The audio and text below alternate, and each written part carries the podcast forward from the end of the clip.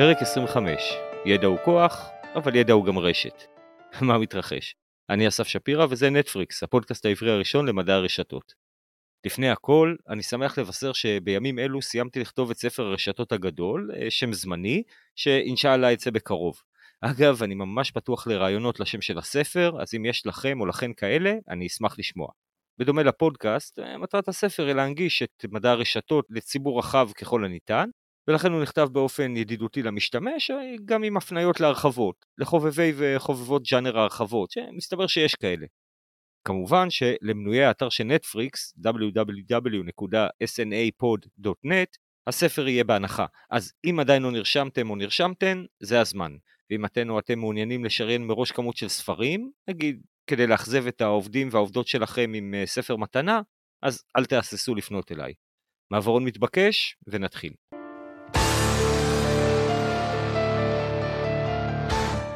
אנקדוטה מוכרת במדעי המוח היא ניסוי שעשה יצחק פרייד על מטופלים בזמן ניתוח. בזמן ניתוח מוח המטופל ער, המוח שלו מלא אלקטרודות ואין לו ממש לאן ללכת. פרייד ניצל את זה כדי להשיג את ההסכמה שלהם לניסוי שבו הוא הראה למטופלים שלו תמונות ובדק איך המוח מגיב לכל תמונה. התגלית המפתיעה שלו הייתה שקיים נוירון מסוים שהופעל רק כשהראו למטופל תמונה של ג'ניפר אנסטון, a.k.a. רייצ'ל מהסדרה חברים. הסיבה שמדובר באנקדוטה היא שכיום ברור לכולנו שהמוח לא עובד בשיטה כזו. אין לנו רשימת נוירונים מקבילה לרשימת האנשים שאנחנו מכירים. המוח שומר את הזיכרונות כרשת. פרייד הראה את זה בניסוי המשך שהוא ערך כמה שנים אחר כך, הפעם על חולי אפילפסיה שכבר נשתלו להם אלקטרודות בראש במסגרת הטיפול. הוא הראה למטופלים תמונות של ג'ניפר אנסטון ותמונות של מגדל אייפל, כדי לאתר היכן מתרחשת הפעילות במוח שאחראית לזיהוי הדימויים האלו. אחרי זה הוא הראה להם תמונות מזויפות של ג'ניפר אניסטון שנשתלו לצד מגדל אייפל, וכך יצר קשר בין אותם אזורים. בהמשך הניסוי, כשאותם המטופלים ראו תמונה רק של ג'ניפר אניסטון, הופעל גם אותו אזור במוח שזיהה את מגדל אייפל. המסקנה שלו הייתה שזיכרון הוא קשר בין אזורים במוח, ולכן אם אנחנו למשל רוצים לזכור איפה החננו את האוטו, כדאי לייצר אסוציאציה בין האוטו שלנו למקום שבו החננו. הקשרים או הגרף שמחברים את פיסות המידע האלה שבראש שלנו, מייצרים לנו ידע. כלומר, מה שהמוח מספק לנו זה בעצם גרף ידע עשיר, דינמי, גמיש ומורכב. אם זה טוב למוח שלנו, אז למה לא לדאטה שלנו?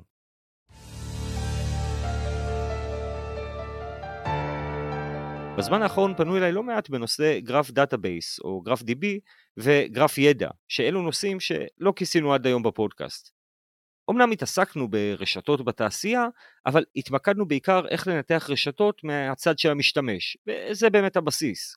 קודם כל, כי כשאנחנו ניגשים לרשתות, אנחנו צריכים להבין מה אנחנו עושים. וגם אם אנחנו רוצים לשנות את התשתית שעליה אנחנו עובדים, אז כשרוצים לשנות משהו, השינוי קודם כל מתחיל בתוכנו.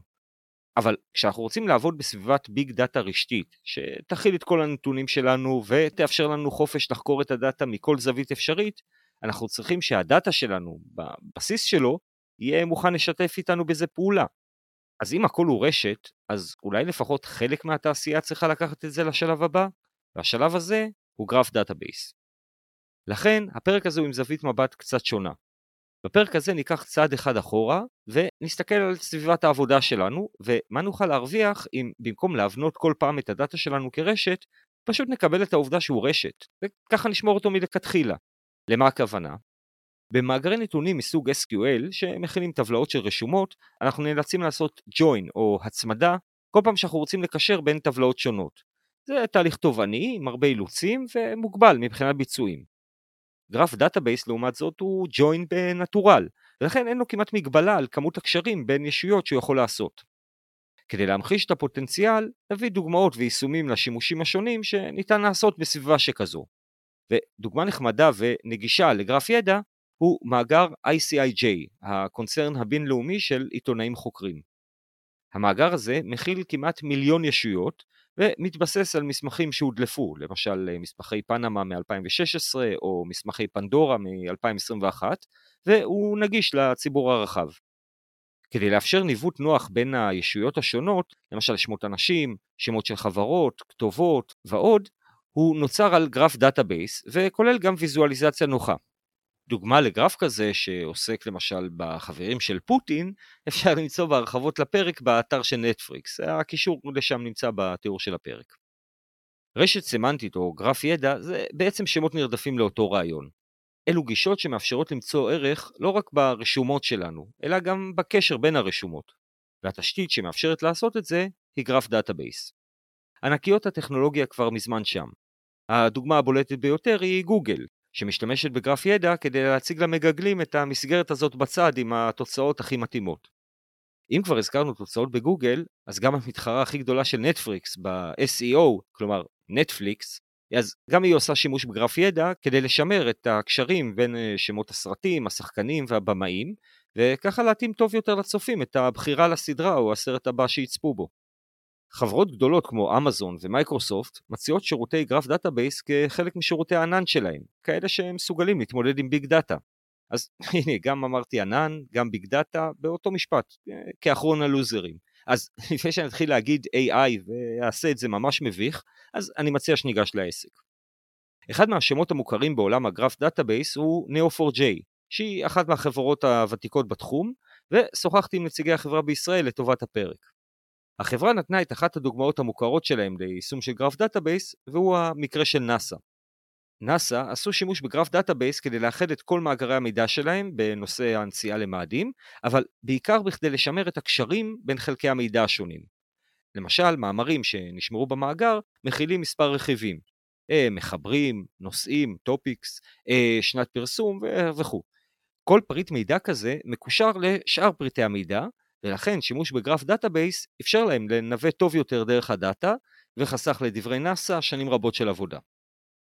מצד שני, תהליך ה-ETL או ה-Extract Transform Load, כלומר הגירת המידע למערכת החדשה, הוא תהליך לא פשוט שדורש אפיון והבנה עמוקה של המערכת. גם השימוש עצמו במערכת הוא לא טריוויאלי ודורש היכרות עם קוד. במקרה של Neo4j השפה היא סייפר, שבה נדרש להשתמש בשביל לממש את האלגוריתמים השונים הקיימים בספרייה הדי עשירה של המערכת. בין השאר, הספרייה כוללת uh, מדדי מרכזיות, uh, shortest path, המסלול הקצר ביותר, גילוי קהילות, מציאת דמיון בין צמתים ועוד. אבל לצד זאת, לאחר הקמת המערכת, אפשר לעשות שימוש בממשק ויזואלי פשוט ונגיש יותר למשתמשים בשם בלום, שלא דורש היכרות עם סייפר, שכן מאפשר שאילתות פשוטות ואקספלורציה במידע. Neo4j ממקסמת על יכולות הגרף. דוגמה אחרת היא חברה בשם גראקן, שבשיחה שלי עם נציגיה תיארו כיצד היא ממקסמת על הרשת הסמנטית. הכוונה היא שמצד אחד גראקן מאפשרת חופש רב יותר של הקשרים, ומצד שני מאפשרת גם להניח חוקים על המאגר. אז נדגים תחילה למה הכוונה בחופש מבחינת הקשרים. נגיד שבמאגר הנתונים שלנו מופיע שא' נשוי לב'. א' וב' הם צמתים מסוג אנשים, ונשוי הוא סוג של קשר. אבל נשואים יכול להיות לא רק קשר, אלא גם צומת. למשל, אם נרצה לראות את כל הנישואים בישראל, נוכל להתייחס לערך נישואים גם כצומת שקשור לצומת ישראל.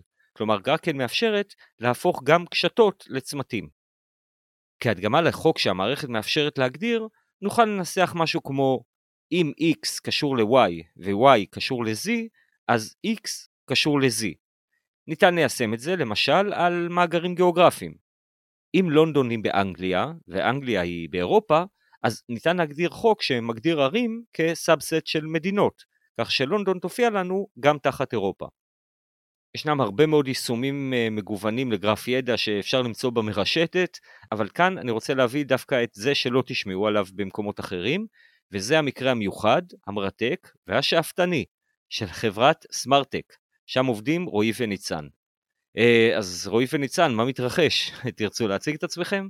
כן, נשמח. אנחנו צוות הפיתוח בחברת סמארטק, אה, חברה שמתעסקת בייעול ייצור בתעשיות מסורתיות, ואני ה product, רועי. אני רועי, אה, אני האחראי על בעצם פיתוח גרף המידע שלנו בסמארטק. מעולה. אז ניצן, בוא תספר קצת מה אתם עושים. סמארטק עובדת בשיטה נורא מגניבה, יש לה הנחת יסוד נורא פשוטה שאומרת שהפתרון לבעיות שקיימות בתעשיית הייצור כבר קיימים על ידי אה, יצרנים אחרים. אה, נגיד בתעשיית הגבס, כשאומרים את המונח לערבב, הם מדברים על בלנד, ובתעשיית העץ כשהם מדברים על המונח להרבה הם מדברים על מיקס, אז כשבא מומחה גבס ומומחה עץ ומנסים לשתף מידע הם בעצם מדברים בשפה שונה אבל הם מתכוונים לאותם דברים. סמארטק יש לה איזשהו צוות מחקר נורא גדול, הצוות מחקר מתחיל לחקור את התעשייה של השותף העסקי, נגיד תעשיית העץ, ממפים את כל איך הם מייצרים את המוצרי עץ, מה הם עושים איתם, איזה בעיות יש בקו ואיזה בעיות המהנדסים של הקו והמפעילים אומרים שקיימים ובעצם מתחילים לחקור סט תעשיות נורא גדול אחר אה, כדי לראות האם מישהו פתר את אותה בעיה שהם מיפו וברגע שמצאו את זה מעבירים את זה למחלקה אחרת, מחלקת אה, ולידציה שבודקים האם זה אפשרי פיזיקלית, כימית וכו', עם מהנדסי חומרים, מהנדסי מכונות ומהנדסי חשמל, ואם זה אפשרי, סמארטק ממש אה, סוגר את ה-IP, פטנט, ולפעמים מכינה אפילו מכונה ומוכרת אותה.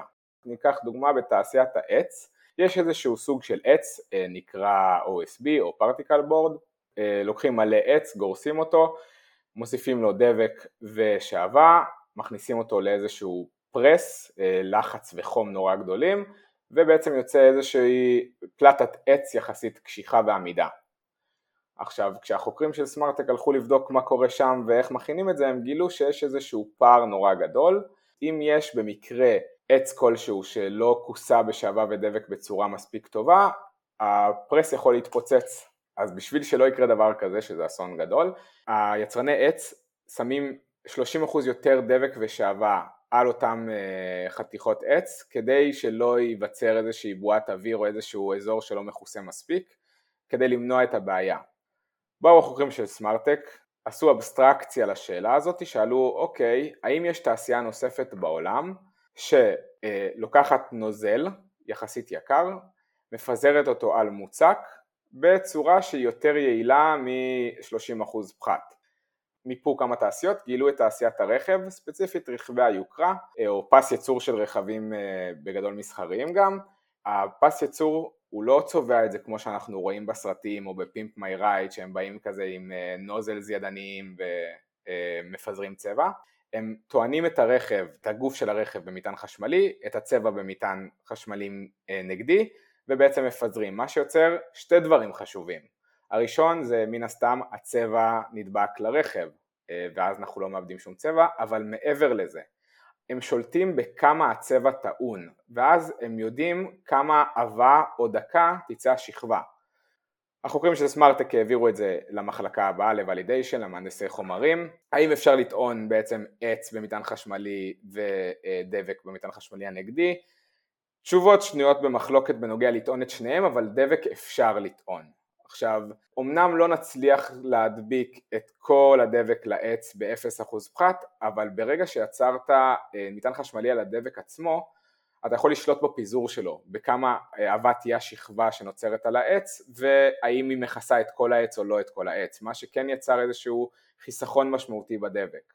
וזה בגדול הקונספט שמאחוריו אה, עומדת סמארטק, אה, ומפה נולד בעצם הרעיון שאנחנו מנסים עכשיו לייצר, שזה לחסוך משמעותית את כל עבודת המחקר המחזורית הזאת, כל פעם לקבל שותף עסקי, לחקור את כל הבעיות שלו ואחרי זה לחקור תעשיות נוספות שאולי יכולות להחזיק את התשובה כמו עם הדבק אה, בעץ ועם הצבע המכוניות. והתחלנו לייצר בעצם איזשהו אה, גרף סמנטי רחב יחסית עם הקשרים של דמיונות מרמת המילים השונות כמו מיקס ובלנד להחזקה של פרוסס, של תהליך שלם, עכשיו אני רוצה לראות דמיון בין תהליכים, אני רוצה לזהות שסבון ובירה בעצם מייצרים בשיטות שהן די דומות, פשוט במילים שונות עם, עם חומרי גלם שונים, אבל אם באמת מייצרים אותם בצורה דומה ואני יודע לזהות שמייצרים אותם בצורה דומה זה אומר שתי דברים, הראשון שיכול להיות שיש להם בעיות דומות, השני זה שכל פתרון שפתרו באחד מהם יכול אולי להיות מושאל לתעשייה השנייה הרעיון של למדל תעשיות שלמות כרשת ידע נשמע לי קצת יומרני, מאיפה מתחילים בכלל? אז רועי התנדב להסביר. עולם התעשייה, אפילו התעשייה המצור, המסורתית, בעצם מכיל ידע מהמון תחומים שונים. אה, מתחומים של ביולוגיה, כימיה, עיצוב מוצר, אה, השפעה סוציאלית של מוצרים, הערכה של חומרים שנכנסים לתוך מפעל, יוצאים, השפעה שלהם על הסביבה, פיננסים, ואפשר מפה להמשיך הלאה באמת לאין ספור נושאים. ובעצם כשהבנו שזו הבעיה העיקרית שלנו, איך אנחנו בעצם במרכאות ממדלים את העולם, התחלנו לחפש איפה ביצעו משהו דומה, ואז נתחלנו באמת בתחום של אונתולוגיות. אונתולוגיה במקור, התחום הזה מגיע מעולם הפילוסופיה, אה, באמת מעולם של המטאפיזיקה. הפירוש המילולי של המילה הוא בעצם מדע הקיום. הוא מתייחס להגדרה פורמלית, הגדרה קטגורלית, למה הם חומרים, מה הם תכונות, מה הם יחסים, אה, מה הם פעולות. ובעולם התוכנה וייצוג הידע, אה, אונתולוגיות משמשות לייצג את הישויות או את הנושאים שמעניינים אותנו במרחב ואת הקשרים ביניהם. דוגמה לזה גם נתת בפרק הקודם עם אה, אנשים ופעולות, אבל בכל מקרה יכולים להיות קשרים בין אנשים לפעולה, אדם נוסע ב... נכניס נושא נוסף, כלי רכב שמאפשר תנועה קדימה. כשאנחנו בעצם מסתכלים על כל מושג במשפט הזה כנושא עניין שמעניין אותנו ולחיבור המילולי, הסמנטי, בין המושגים לקונטקסט שהם מקבלים, אנחנו יכולים לקבל גם כן הבנה ייצוגית, גרפית, של איך אנחנו מחזיקים את המידע. זה קצרה על אונתולוגיות, איך זה מתקשר אלינו. אונתולוגיות אה, בעולם ייצוג המידע בעיקר שימשו עד היום אנשים אה, וחוקרים אה, בעולם מדעי החיים, ביולוגיה, חקר הגנום האנושי, כימיה, ובעיקר בתחומים האלה. פחות היה להם שימוש בתחום שלנו. החוקרים האלה הם בעצם פיתחו אונתולוגיות, ייצוגים פורמליים של הישויות שמעניינות אותנו, נושאים שמעניינים אותנו בתחומים האלה, וההקשרים ביניהם. אז עכשיו השאלה היא איך אנחנו בעצם ניגשים לזה ואיך אנחנו משתמשים בזה. W3C או בעצם אה, WWW Consortium, בעצם הארגון שמאגד תחתיו את אה, הסטנדרטים של האינטרנט, אה, יצא בסוף שנות התשעים עם מושג שקוראים לו The Semantic Web, הרשת הסמנטית. הרעיון שלו היה בעצם לייצג את הרשת עצמה, את האינטרנט, בתור, במרכאות נקרא לזה גרף ידע, בעצם לייצר קישור מובן וסמנטי אה, בין אתרים, בין נושאים באתרים ובין הידע שנמצא בפנים, בתוך האתרים, כדי בעצם לייצר דרך לנוע בין נקודה אחת לנקודה השנייה. דוגמה קלאסית לשימוש בזה שרובנו מכירים, בחיפוש בגוגל, קופץ לנו infobox, שמכיל בתוכו ממש מידע מפורט, אה, כותרות, מידע, תיאור, שמות וכולי, ובעצם המידע הזה למיטב הבנתנו כחלק מהדרכים שגוגל משיגים אותו הוא בעצם חיפוש של טאגים בתוך האתר אה, שכתובים בעצם בפורמט שנקרא RDF. RDF הוא בעצם subset של אה, XML העתיקה ובעצם הוא נותן לנו דרך לייצג משמעות על כל תא של ידע שיש לנו, ממש מילון אה, בתוך האתר שנותן לנו משמעות וקשר בין הדברים. עכשיו, רק באמת לתת משמעות לתוכן בתוך אתר לא נותן לנו באמת את היכולת לעשות איזושהי אינטרפולציה ולעבור בינו לבין נושאים שקשורים במקומות אחרים ברשת. כדי להגיע לזה, פיתחו בעצם אה, מילונים מאוד גדולים, שמכילים בתוכם תנאים, טרמים, נושאים, שיכולים לתאר את הקשר בין הישויות האלה.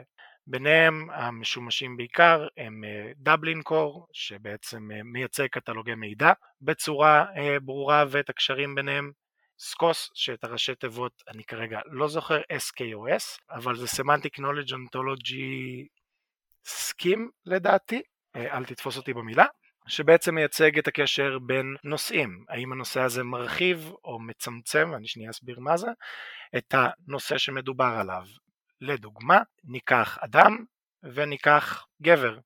אדם הוא נושא. גבר הוא בעצם צורה אה, שבעצם מדייקת יותר, זה term שהוא more narrow, מדייקת יותר את הקונספט של אדם כי היא מוסיפה לו בנוסף גם כן את התכונה של מין, שאנחנו יודעים עליו שהוא זכר. אז זו החפירה הגדולה מאוד על ה semantic web ועל אונתולוגיות, עכשיו באמת ניגע לאיך זה יתקשר אלינו. אז עכשיו כמו שאמרנו semantic web אה, באמת אה, כתוב ומבוטא בשפה של RDF, אה, היום ברשת משתמשים גם כן בהטמעה של מה שנקרא JSON LD, JSON Link Data, עוד רגע גם ניגע באמת ב link data, אבל בסופו של דבר, long story short, semantic web מטרתו באמת לייצר איזשהו חיבור סמנטי של המידע שברשת, ואותם החוקרים מעולם האונתולוגיות, אותם ה pioneers בתחום, אמרו בוא נשתמש באמת בצורה הזאת גם כדי לייצג את הידע שלנו באונתולוגיות ואז נייצר בעצם מילונים סמנטיים, נשתף אותם בינינו ונפתח אותם גם כמובן החוצה, המון open source גם ניגע בזה, ובעצם ככה נוכל להביא למצב של שימוש fair במידע. fair, F בעצם for findable, A, accessibility, שבעצם נוכל לגשת אליו, שיהיה איזשהו פרוטוקול פתוח, דרך לגשת אל המידע, איזושהי שפת query, הורדה, ה-I שיהיה interoperable, בעצם שנוכל להשתמש בו במקורות מידע או דאטה סטים שונים באמצעות קונספטים שכבר השתמשנו בהם, והחלק הכי חשוב בפר הוא ריוזביליות, לתת לנו את היכולת למחזר חלקים מאותן ההגדרות הכל כך מלאות נקרא לזה של עולמות תוכן ספציפיים. דוגמה קלאסית לאונתולוגיה באמת מפורטת היא גו, אונתולוגיה ג'ין אונתולוגי. ג'ין אונתולוגי פותחה על ידי אינישייטיב בשם מונארק אינישייטיב שבאמת בא למדל את כל הקשרים אה, בין גנים לבין כימיקלים תרופות שמתקשרים אליהם והריאקציות הכימיות שקורות בתהליך. כמובן הכל בקוד פתוח. בעצם מונארק הוא חלק מאינישייטיב שקוראים לו אובו אה, או בראשי תיבות The Open Biological and Biomagical Ontology Foundry זה איגוד שמאחד בתוכו המון אונתולוגיות וגרפי מידע אה, מתחום הביולוגיה ומדעי החיים. וכחלק מהכלים שהם פיתחו הם פיתחו המון כלים כדי לחלץ בעצם סאבסטים מתוך המידע הזה. אה, ניתן קרדיט לשני כלים נהדרים שמשתמשים בהם המון. הראשון הוא פרוטג'ה של סטנפורד שהוא כלי ויזואלי נהדר לעבוד מול האונתולוגיות. והכלי השני הוא רובוט כמו שזה נשמע ROBOT שהוא חלק מערכת כלי פיתוח שהם פיתחו שבעצם מאפשר לדוג חלקים וסאבסטים מתוך אותן האונתולוגיות שאנחנו יכולים להשתמש בהם כאשר הם רלוונטיים לתחומנו. אז בעצם הכלים האלה אה, ככלל כמו שאמרנו fair principles הם נותנים לנו את היכולת למחזר חלקים מאותן האונתולוגיות ולהשתמש בהם כדוגמה אונתולוגיה שעוסקת בתחום יחידות המידה, Unit of Measurement Ontology, אונתולוגיה שגם כן חלק מהפאונדרי של אובו, נותנת לנו את האפשרות למפות את כל יחידות המידה שבהם משתמשים למדידות אה, בעולם הזה, אה, בין אם אה, יחידות מידה של תכונות כימיות לבין אם יחידות מידה של זמן, ואותן היחידות מידה משמשות כמעט בכל האונתולוגיות השונות, בעצם באותם הייצוגים של עולמות התוכן שמשתמשים בהם כחלק מהפאונדרי של אובו. מה שמאפשר לנו בעצם לבצע את הדילוג הזה בין עולם תוכן אחד לאחר. אנחנו לקחנו בעצם את הקונספט שהם השתמשו בו ואמרנו אוקיי, הם בעצם דגים יחידות של מידע, יחידות של ייצוג של מידע במרחב ומחברים בינו אה, לבין ייצוג שונה בצורה שנותנת לו משמעות. אה, חיבור לדוגמה בעולם שלנו בין עולם של חומר ותהליך ברמה הכי בסיסית חומר יכול לקחת חלק בתהליך ייצור שאותו מאפשרת מכונה ואז אנחנו בעצם לוקחים אונתולוגיה חלקה שפותחה על ידינו, חלקה מתבססת על עולמות תוכן חיצוניים ששוחררו על מנת באמת שיוכלו לקדם את עולם המחקר ובעצם אנחנו מחברים עולם מידע של מכונה, עולם מידע של תהליכים במרחב ועולם מידע של חומרים והתכונות שבהם. וכך אנחנו בעצם יכולים לייצר את אותם הדילוגים שנותנים לנו את היכולת להסיק מידע בנוסף. עכשיו מבחינת הייצוג של המידע בעולם של גרף ידע, אונתולוגיות והמידע שרובו פתוח כחלק מה semantic web משתמש באמת בפורמטים של אה, קראנו לזה RDF ובעוד subset של RDF שקוראים לו OWL. אה, רועי רוצה לפרט קצת מה בין RDF ל OWL? אז RDF זה בעצם אה, Resource Description Framework, הרעיון שלו הוא בעצם לתאר מקורות מידע ונושאים בצורה שנוכל להתייחס אליהם.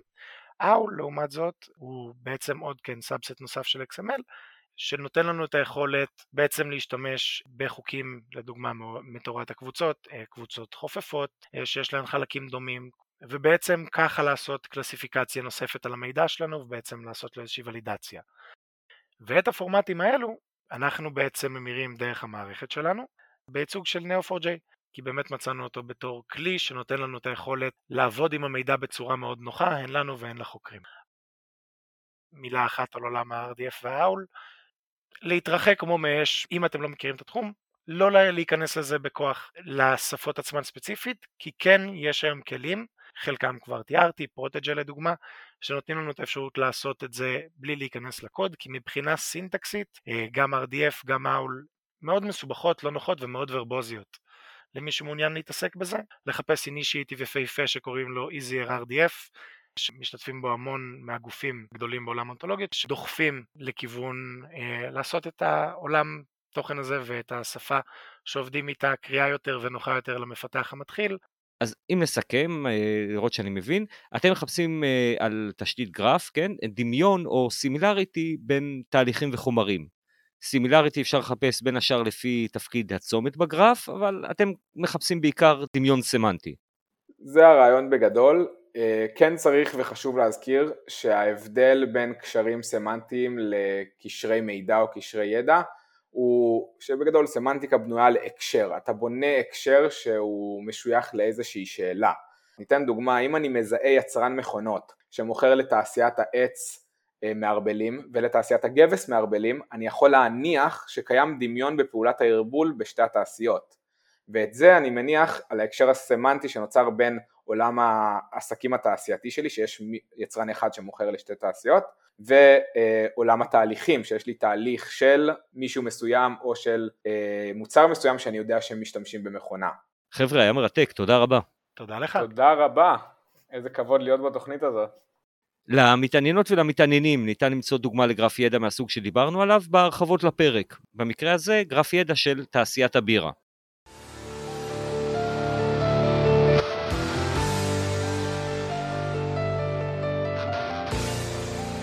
כמובטח, הנה כמה ביקורות ותיוגים של נטפריקס מרחבי המרשתת.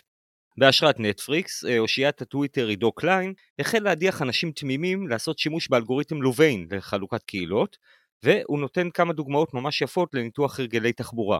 אפרופו להדיח, אז בין שאר ההרגלים המגונים שלו, הוא מעלה תמונות של הכלים שהוא שוטף בכיור בשעת האזנה לכל פרק בפודקאסט. לדעתי, אחד מהפידים המרתקים.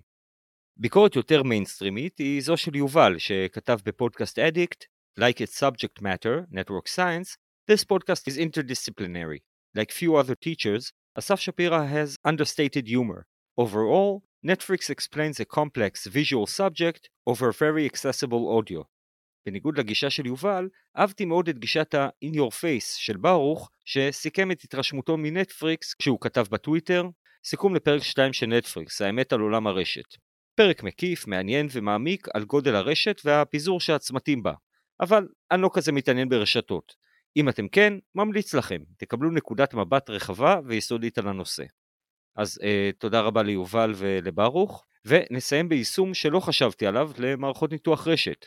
מישהו בטוויטר חיפש כלי לויזואליזציה ליצירת תיאוריית קונספירציה, אז אה, עוז כתב לו בטוויטר, בפרקים האחרונים של נטפריקס אה, הוא הציג כלים לבניית גרפים מתמטיים, או רשת של קשרים. אני חושב שחלקם אפשריים למימוש של כל אחד ללא קוד או משהו כזה. שווה לבדוק. אז תודה לעוז שעוזר להפיץ תיאוריות קונספירציה, ואם גם אתם בקטע של להפיץ, הפעם את בשורת מדע הרשתות, אז ככל שתדרגו יותר, ככה הפודקאסט יהיה חשוף לאנשים רבים יותר. דרגו את הפודקאסט בספוטיפיי או באפל פודקאסט, ואו כתבו ביקורת. ניתן לדרג גם ב Podcast Addict, בטאב של ה reviews, מותר ומומלץ להעלות פוסט ולתייג את נטפריקס בפייסבוק, טוויטר, אינסטגרם או לינקדאין. ושוב, פוסטים יצירתיים במיוחד יושמעו בפרקים הבאים. ואם עוד לא עשיתם לייק בדף של נטפריקס בפייסבוק, זה הזמן. אתרים עם יותר לייקים מקבלים יותר חשיפה. לפניות, הערות, הערות, הצעות ועוד, שילחו מייל, ולא לשכוח לעשות subscribe לפודקאסט באפליקציה החביבה עליכם. תודה רבה ללהקת קומפייל על המוזיקה. נתראה בפרק הבא של נטפריקס. אה, מעולה, עכשיו דיברנו לפני הראיון שכל אחד גם יגיד משהו מביך על עצמו, שרק הוא יודע. אני מפתח גם בלילות, זה נורא מביך. אה, אני כרגע יושב ב onesie צבעוני ופרוותי. טאק, נחתך בעריכה, משאיר רק את הקטעים המפתחים. וכאילו חצי מהפרק פספוסים, אז זה בכלל... nice.